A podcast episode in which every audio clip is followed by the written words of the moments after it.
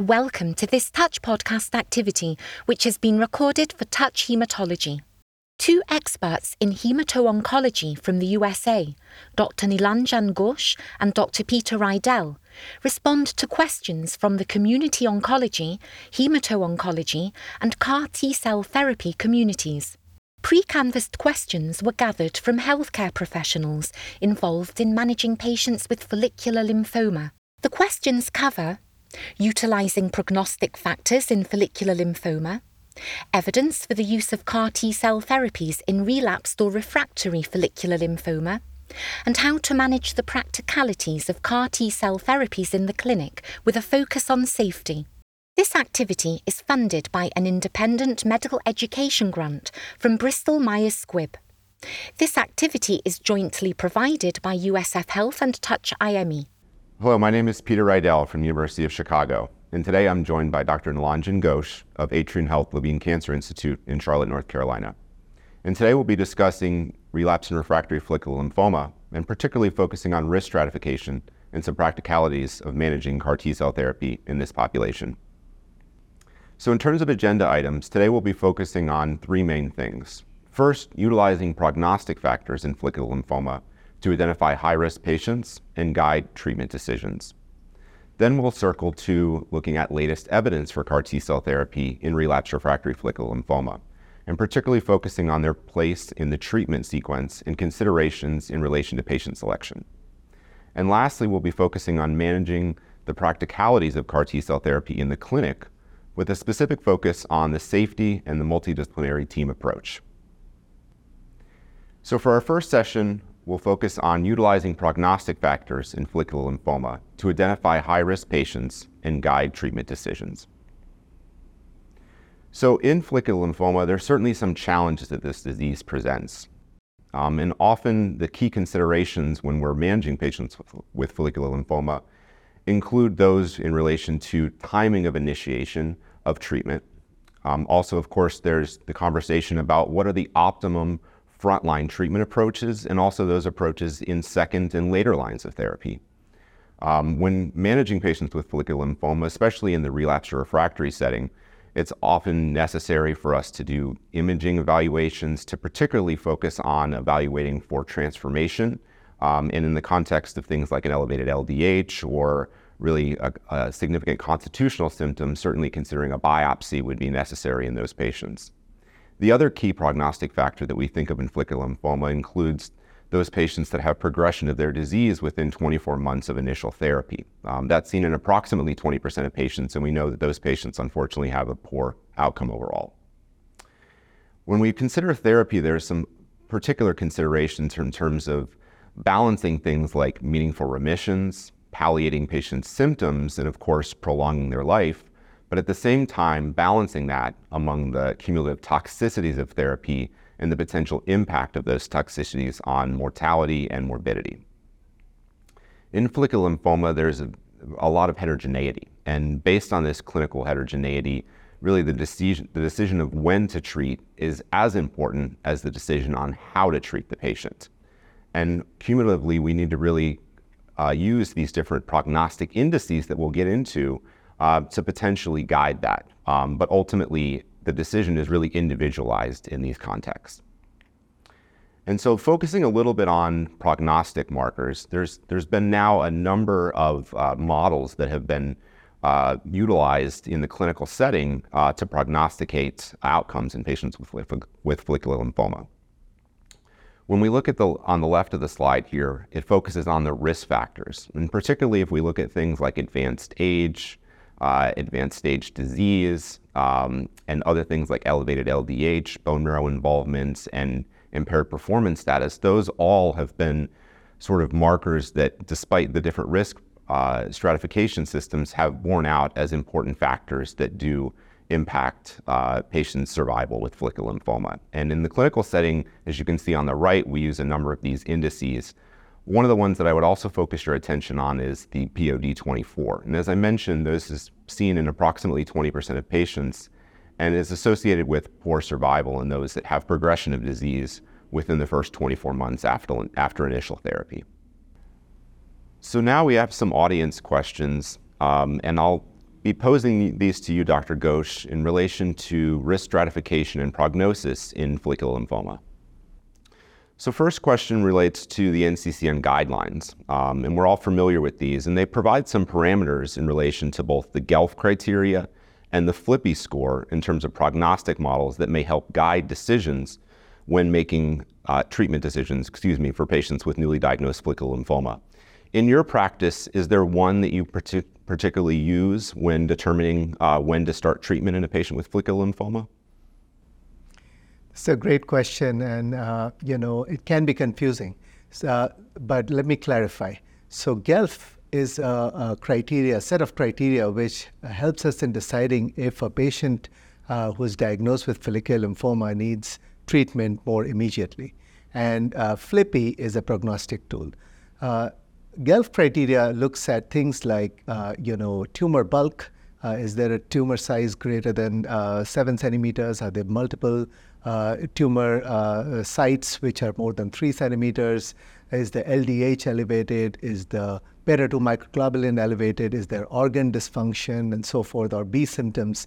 So it kind of tells you that yes, th- if people have these uh, these uh, criteria, either the clinical criteria or lab criteria, or even cytopenias, uh, then they should be uh, treated uh, sooner than later for, for follicular lymphoma.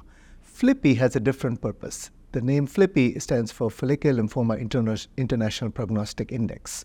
So, what it does is it categorizes patients with follicular lymphoma into three categories, uh, and they include low risk, intermediate risk, and high risk. And the, the interesting thing is there are some criteria on the FLIPI which are also on the GELF. So uh, you know the, uh, that that's where it can get a little confusing. Uh, one example would be a low hemoglobin or an elevated L- LDH. Uh, you know, so so basically there is some overlap, but the intent for two or for those two are different. One is a prognostic tool. The other one tells you that you need to treat now. And the second question for you is related to: Are there specific prognostic models that can help identify patients who are likely to have early relapse following frontline therapy? Yeah, that's a that's a great question. So um, the in terms of prognostic models, uh, what we do know is uh, for patients who are treated with chemoimmunotherapy in the frontline setting, uh, if they are a male, uh, if they have a high risk FLIPI score, uh, if they have elevated beta 2 microglobulin or a poor performance status, then they may have a higher risk of being in the POD24 group.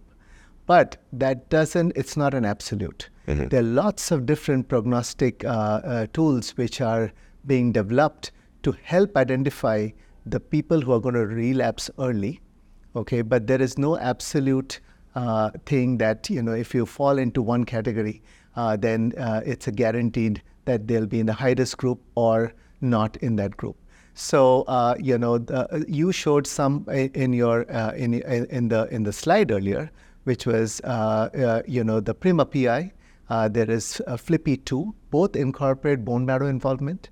Then the M7 FLIPI, which is a seven gene signature, which is incorporated, again, to try to enrich both ways. One, if you can identify people who are going to do really well, and uh, and then identify also the group where which is high risk, and hopefully intervene in a way that it can overcome the disease biology. I think the field is moving in that direction. We are not there yet, but it's well recognized that POD24 is a high risk population. And in terms of the survival outcomes, uh, we, uh, we do know that uh, patients who are in POD24, their five year survival is uh, really not as good as patients who are not in that group, um, about 50%. Uh, so, um, so you know, compared to much better, like closer to 90% in those who are not in POD24. Thank you. So, Dr. Ghosh, I have a male patient aged 61 years of age with a preserved performance status of 1. He was first diagnosed with stage 3A follicular lymphoma. I previously treated this gentleman with R-CHOP 18 months ago, and unfortunately, he's now relapsed on maintenance rituximab therapy.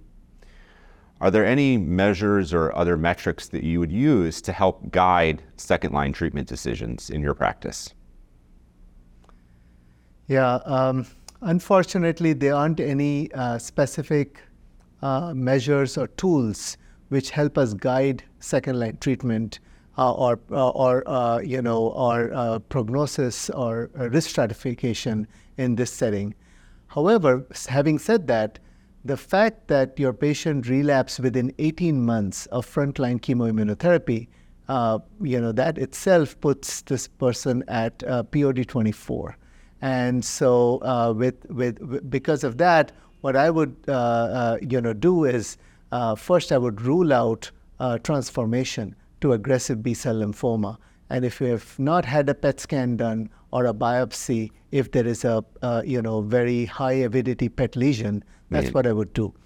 Uh, if he, uh, if this patient, if your patient has had uh, low-grade follicular lymphoma relapse, then one thing I might consider is uh, a lenalidomide-based uh, treatment with a CD20 antibody because you treated the patient initially with chemotherapy. So trying to do something uh, different.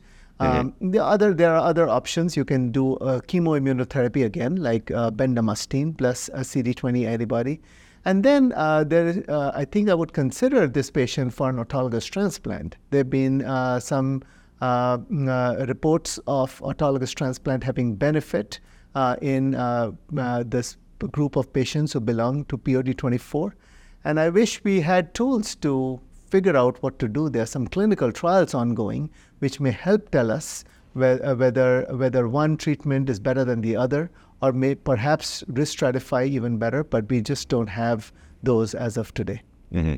I agree. It's, it can be often a frustrating clinical situation when there's not really anything that we have to, to guide our treatment decision making in this context. And so, my next question um, relates to um, my patients who have already relapsed on two or three therapies. Is there a prognostic model that I could use to potentially predict response to next line treatment? So far, the prognostic models we have in follicular lymphoma take baseline characteristics prior to treatment, initial mm-hmm. treatment, and help prognosticate uh, how the you know how patients are going to do uh, in the long run. If if a patient has relapsed multiple times, and especially if the durations of remission are going down, I think that by, by itself inherently is telling us that this is bad disease biology. And in some ways, we may not even need a prognostic model to tell us that um, you know this person needs uh, some novel treatment or something else to try to overcome uh, that bad disease biology. So um, you know the clinical nature of the relapse is often dictating how uh, things are going here. Um, and I'm not aware that any specific prognostic models at that time of second, third, fourth relapse will help us predict how they're doing, other than you know the the clinical behavior of the of the disease. Mm-hmm. So more so that the the predictive models that we reviewed are more relevant in the frontline setting and not as much in the relapse or refractory setting. Correct. So in this session, we'll discuss the latest evidence for CAR T cell therapy for relapse refractory follicular lymphoma, particularly focusing on their place in the treatment sequence and considerations for patient selection. So when we look at the NCCN guidelines, it does provide some highlights in terms of how to manage patients with relapsed refractory follicular lymphoma. And there are certainly preferred regimens for patients that are fit and otherwise healthy. And in the second line setting, things to consider would be bendamustine in combination with an anti-CD20 monoclonal antibody, such as rituximab or obinutuzumab. Additionally, we utilize agents like CHOP in combination with an anti-CD20. We're also considering even dropping the anthracycline and using CVP in a similar manner. One of the more preferred regimens in the second line setting may also be lenalidomide and rituximab therapy, as this is generally well tolerated. In the uh, other, otherwise, in the follicular lymphoma setting, we also have small molecule inhibitors, uh, including the PI3 kinase inhibitor copanlisib. We have the EZH2 inhibitor tazemetostat. And now we have three agents uh, that are all sort of T cell mediated uh, uh, therapies in the relapsed refractory follicular setting. We have two CAR T cell therapies, including axicabtagene ciloleucel, along with tisagenlecleucel. And then more recently, we had the FDA approval of mosunetuzumab, which is a bispecific antibody. So when we particularly focus on the use of CAR T cell therapy in relapsed refractory follicular, I think it's important for us to highlight the efficacy. Um, and so the first product that was FDA approved in follicular lymphoma was axicabtagene ciloleucel, or Axi-cel. It was approved back in 2021 uh, in the third line setting in follicular lymphoma. And that was based on data from the ZUMA 5 trial that enrolled 124 patients. This was a heavily pretreated patient population. With this agent, Axi-cel, we saw an overall response rate of 94% and a complete response rate of 79%. And with the three year follow up, uh, we have a median duration of response of close to 40 months. Tisagenlecleucel, or Tisa-cel, was a second FDA-approved CAR T-cell therapy for follicular lymphoma. It was approved in 2022, also in the third-line setting, and that was based on data from the ELARA trial. That enrolled around 100 patients, um, and additionally and similarly had a high-risk patient population. Tisagenlecleucel in this context produced an overall response rate of 86%, with a complete response rate of 69%. We also have another agent that's in late stage clinical development in the relapsed refractory follicular setting, and that's lisocabtagene maraleucel, or liso-cel. And it was evaluated in the Transcend study. Um, this similarly enrolled a patient population that was heavily pretreated and high risk. And in this setting, we saw a overall response rate of 97% and a complete response rate of 94%. Of course, all of these agents do appear rel- relatively active uh, in this disease context, although it would certainly be helpful for us to have more mature follow up to understand how to best sequence and utilize these agents in this disease. And so, Dr. Ghosh, now let's consider some questions from the audience on the latest evidence for CAR T cell therapy in treating patients with relapsed refractory follicular lymphoma. And Dr. Ghosh, what do the guidelines say about CAR T cell therapy use in patients with relapsed refractory follicular lymphoma? If you're able to elaborate on any real world evidence to support those guidelines. Yeah, that's a great question. So, uh, the guidelines uh, say that uh, for patients who have had uh, two prior lines of therapy, there are currently two CAR T cell products which are available to use uh, commercially. They include Axi-cel and Tisa-cel uh, the, the, the guidelines don't help us choose between the two because there is no randomized trial which has compared these two agents uh, head to head. So that's an individual discussion. Uh, but you know, we, uh, both have been shown to be very effective in follicular lymphoma. So excellent op- options. Uh, in fact, uh, you know, we do have some real-world uh, evidence to support the guidelines and that is that was recently presented at the summer meetings in bo- at both ASCO and EHA, showing that patients who received um, in the real world had very good, uh, you know, efficacy similar to what was seen on the clinical trial. And uh, even though many of those patients would have not been eligible for the clinical trial uh, because of comorbidities or so forth, but really, again, supporting the guideline with real world evidence uh, from the CIBMTR uh, showing fantastic efficacy with CAR T cell therapy in follicular lymphoma relapse setting. Thank you. And I was curious if you might be able to explain the best approach for sequencing CAR T cell therapies relative to other treatments that we have at our disposal, things like chemotherapy, immunotherapy, and even other novel agents like I discussed, tazemetostats and copanlisib. So this is really the million dollar question, right? Because clinical trials are always looking at, uh, you know, one individual treatment, but not many clinical trials address sequencing of therapies, uh, uh, and that is difficult to do. So I think we'll need some real world evidence in that. But you know. Uh, it is very promising that bispecific antibodies and CAR T cell therapies have come in the space. And, uh, you know, uh, the, there is a little bit of uh, difference between the two in terms of access, right? Bispecific antibodies are off the shelf, and uh, mosunetuzumab can be given all uh, outpatient. CAR T cell therapy is, uh, takes time to manufacture. It can it would need uh, places which are CAR T centers. If you if you if you take uh, access out, uh, then you know then it really becomes a choice and a discussion between the treating physician and the patient as to uh, you know which way to go. Um, but because bispecifics are much more readily available uh, uh, and and easier to do, and not only that, it is also mosunetuzumab yeah. is also not indefinite therapy.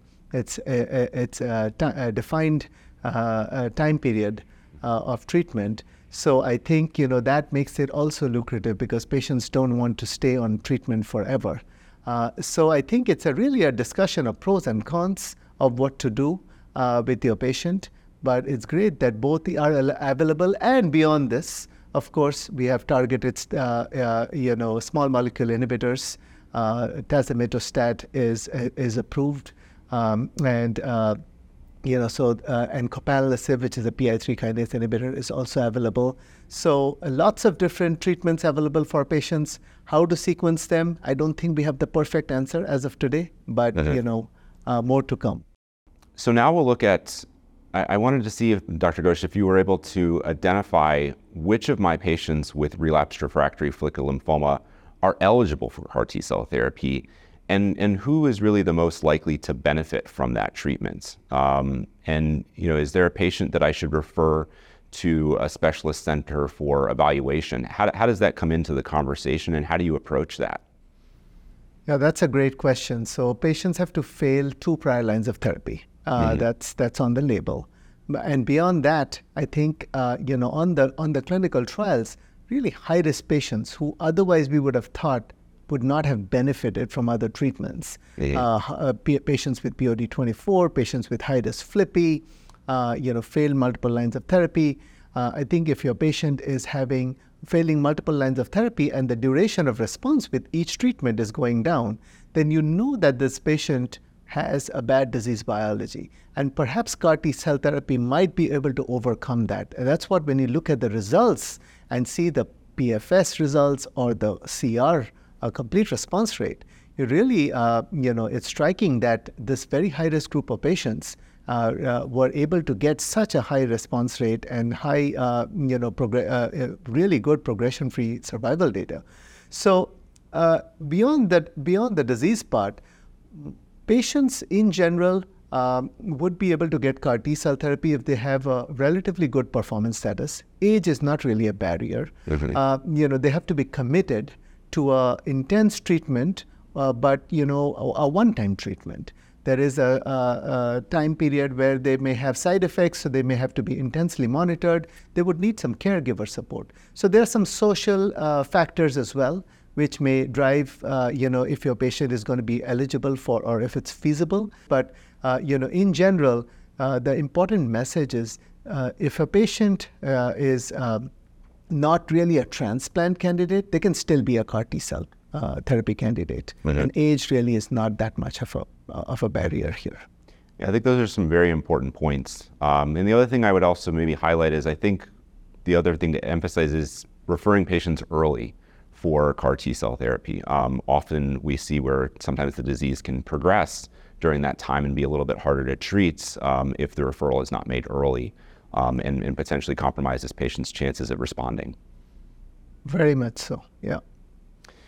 So my next question for you, Dr. Ghosh, is, is it mandatory to incorporate bridging therapy prior to starting CAR T-cell treatments? And, and is this something that you typically do, or how do you approach the use of bridging therapy in CAR T treatment? So first of all, it's not mandatory that uh, you have to use bridging therapy. The decision to do bridging therapy is uh, is is something which you de- make a decision based on uh, uh looking at the disease uh, pace of the disease. So if someone's follicular lymphoma is progressing fast, and you know it's going to be at least a month, month and a half to uh, before you can actually get them to the CAR T cell therapy because of manufacturing time or insurance clearance or other barriers uh, then you know um, you would want to use bridging therapy to keep the patient's disease controlled so that they are able to get the definitive treatment uh, down the road. Mm-hmm. On the other hand, if if you know uh, they do, the disease biology is such that you know it's behaving relatively well controlled, uh, with, with whatever treatment you've had so far, then you may not have to use bridging therapy. Mm-hmm. But the important thing over here is to identify which bridging therapy you want to use. So, uh, you know, remember with bridging, all you're doing is trying to buy time and control the disease a little mm-hmm. bit. So, if there is, uh, you know, uh, uh, you need local control, radiation is a good one, right? You can also use steroids. Uh, there are other agents which can be used uh, like monoclonal antibodies, rituximab, obinutuzumab, uh, mm-hmm. uh, you know, small molecule inhibitors. But there is one agent you'd like to avoid, especially before collecting the T cells, and that is bendamustine. Because bendamustine can kill T cells, and you don't want to kill the T cells before collecting them. So, uh, in fact, there was a very recent article which was just published in the in the JCO, not in follicular lymphoma, but in uh, DLBCL, uh, showing the uh, the the bad outcomes or worse outcomes if patients had received bendamustine prior to collection of T cells. So, uh, in CAR T cell therapy. Thank you. What hope is there, Dr. Ghosh, um, for my patient with relapsed refractory follicular lymphoma that's more heavily pretreated and you know may not be eligible for CAR T cell therapies, whether that's based on disease or whether that's based on other logistics? Are there other novel therapies currently in development for patients like that? Yes, for sure. Uh, lots of novel therapies are in development. Uh, bispecific antibodies, uh, you know, one has already been approved, mosunetuzumab. There are others which are in development. So that's another that harnesses the T cells uh, uh, of the patient to help, you know, fight the lymphoma while binding to CD20 or uh, other novel antigens.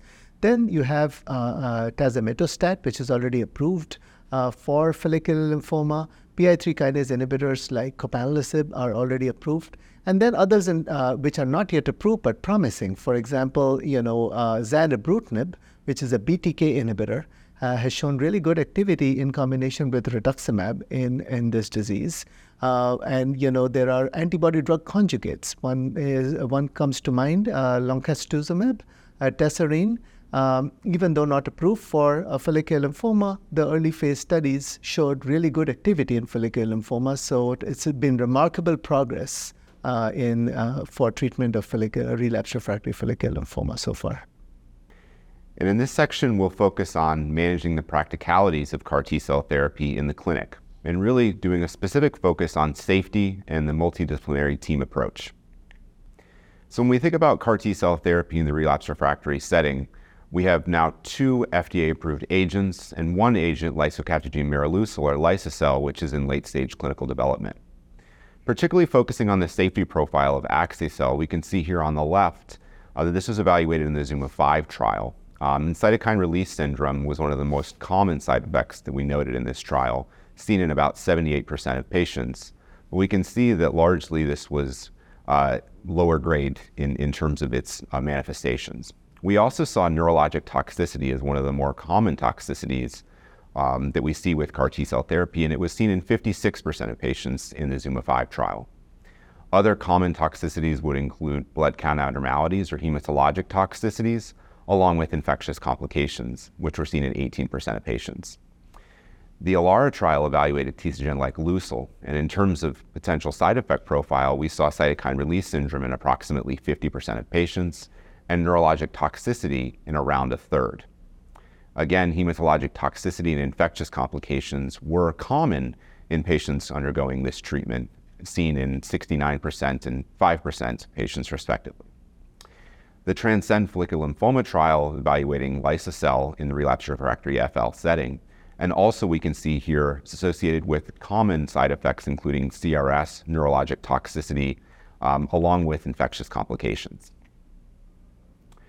So when we look at utilizing CAR T cell therapy, it's important to use a multidisciplinary team when really operationalizing this treatment um, and specifically managing patients safely.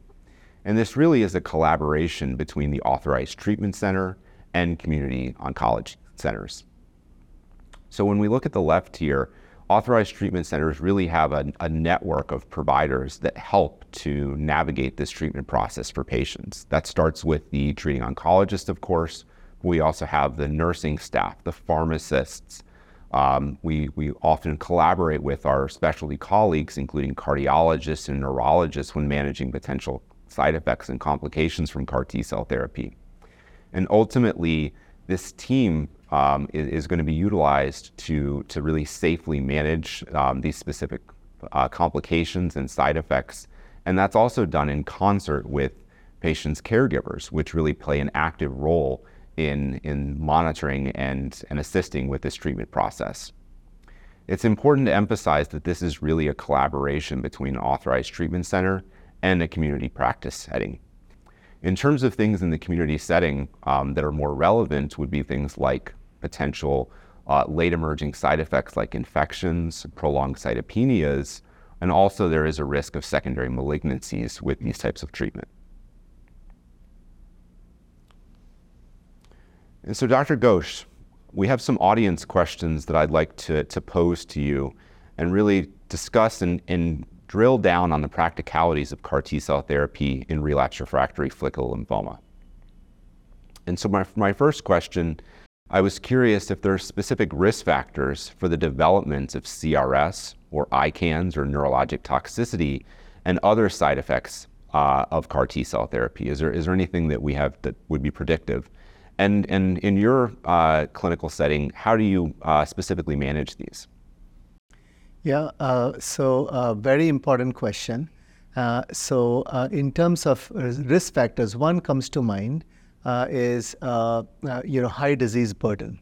Oh, yeah. So, if there is a, a, if there's a patient with a high disease burden, then the risk of developing side effects like CRS or ICANS is higher, and um, you know there are other serious side effects as well. Like there is a there is a syndrome called HLH, uh, which can uh, which can sometimes happen, you know, after CAR T cell therapy. Uh, so these are things which uh, uh, are monitored very carefully uh, at, our, at the treatment centers by by by a team which has the expertise to manage this. Um, and the the the treatments there is grading for each of these. for example, CRS can be graded uh, as grade 1, 2, 3, 4, same for ICANS. And then in general, they're managed depending on how intense the, the, the, the, the grading is. So for low grade, you know, uh, often antipyretics, um, uh, and then uh, you know uh, drugs like uh, and as the as the intensity gets worse in CRS, uh, you know the use of a drug called tocilizumab has been very effective. Uh, in, uh, in, combination with steroids sometimes. Uh, in terms of ICANS, steroids are sort of the cornerstone in the okay. for the treatment of ICANS. Um, uh, there is also investigation such as, uh, you know, sometimes we uh, often do a MRI of the brain. we also like to prevent seizures, but seizures can happen as a part of the neurologic toxicity. So we give seizure prophylaxis, but some patients may need some EEG monitoring. So, you know, and if, if CRS or ICANS are uh, become more intense, then a higher level of care and involving some of the specialists you talked about, like neurologists or critical care, pulmonary critical care doctors, uh, are important. So the, the treatment is usually, uh, you know, uh, handled by by specialists who really know how to manage this a lot. And uh, the important message, though, is for the most part, these side effects are reversible. Yeah. Right. So, uh, you know, even though the incidence, and you showed it really nicely in the slide, uh, is, is high, the mortality related to these side effects is, is, uh, is low. Thank you. So, as a community oncologist, what sorts of complications should I be aware of when patients return to my care following CAR T cell therapy? And are there any recommendations that you may have for managing and handling those? Yeah, so this is a very good question. So CAR T toxicities can be, uh, you know, both, um, you know, the acute toxicity, which is managed in the in the CAR T center, and then the patient is going back to the community, there can be, uh, you know, other things like cytopenias. So common one is neutropenia, and uh, you know, neutropenia can be managed by uh, giving growth factors. Uh, and then uh, there is also lymphopenia, which is uh, which can be also associated with low immunoglobulin levels, and that can put patient these both these can put people on at risk of infections. So you know what I would suggest is you know a very good academic community partnership. Uh, and uh, and really uh, you know help our patients get back to the community, get back to their treating physicians but help manage these. Uh, you know, for uh, for low immunoglobulin, sometimes we give IVIG. Uh, uh, there can be preventive antibiotics which can be used. For example, uh, you know, patients who go through lymphodepleting chemotherapy uh, often have low lymphocyte counts for a while, which may put them at risk of things like PJP or zoster. And we use antibiotics and antivirals to sort of prevent these from happening. So that the other thing which I wanted to bring up, since you asked, is that um, you know fatigue. Uh, with CAR T cell therapy, sometimes there's the uh, inflammation and causes a lot of fatigue, and it can take some time for patients to get back to where they were before. So uh, sometimes it's a uh, you know just supporting them through this, and uh, and you know while they have had this one-time treatment, there can be some lingering effects which can be there, and uh, just you know providing that support and reassurance to help them get back to their baseline is really needed. So I think uh, the psychological component of that is also very important. Thank you. And so, next question I have for you, Dr. Ghosh, is how do I monitor for potential infections following CAR T cell therapy? Are there any specific monitoring requirements that I need to be aware of once a patient is returned to the community setting? Yeah, that's another very important question. So, uh, you know, getting complete blood count uh, and uh, with a differential to look at what their, uh, you know, if they have a low neutrophil count, uh, then uh, if they have a low neutrophil count, you can give them, you know, GCSF to help improve the neutrophil count. Um, if they have, um, you know, also monitoring their immunoglobulin levels, IgG levels often, and then, you know, providing IVIG support which can also help them prevent infections, especially viral infections. Um, giving prophylactic antibiotics is another, uh, uh, you know, important thing. I also tell my patients that if they, um, you know, get get a get a fever or come down with an infection, to actually, uh, you know, reach out uh, proactively uh, and um, so that you know you can intervene sooner. Even though the CAR T cell therapy is complete, patients are still immunocompromised.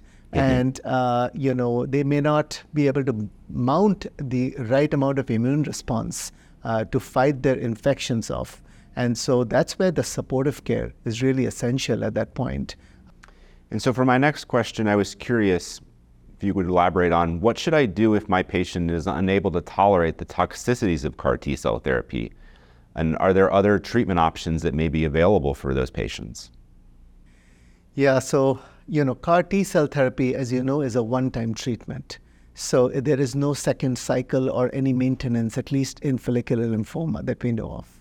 So once they've gone through the CAR T cell therapy, if they're having a lot of toxicity, the best thing we can tell them, uh, and it's part of it's a lot of it is on us to tell them to hang in there, to let the team really do everything possible to manage the toxicity and not give up. So you know, allowing the treating team to do everything in their hands to reverse the toxicity and get them back to baseline needs a certain amount of emotional, so psychosocial support uh, to get them through that. And then, of course, after that, uh, you know, if the patient's back to baseline and if if they if the follicular lymphoma is in remission, then hopefully your patient is not going to need a subsequent treatment unless the disease relapses. Mm-hmm. But if they, if it does relapse, then uh, you know certainly options are available. So if they haven't seen a bispecific antibody, then I think that would be an option. There are other treatment options which are available uh, as well, uh, like small molecule inhibitors and things like that. So lots of treatment options available, but we got to get through the toxicity part. Uh, and uh, good to know uh, from the data, both real world as well as uh, the, the clinical trial data, that the toxicities are mostly reversible. Thank you.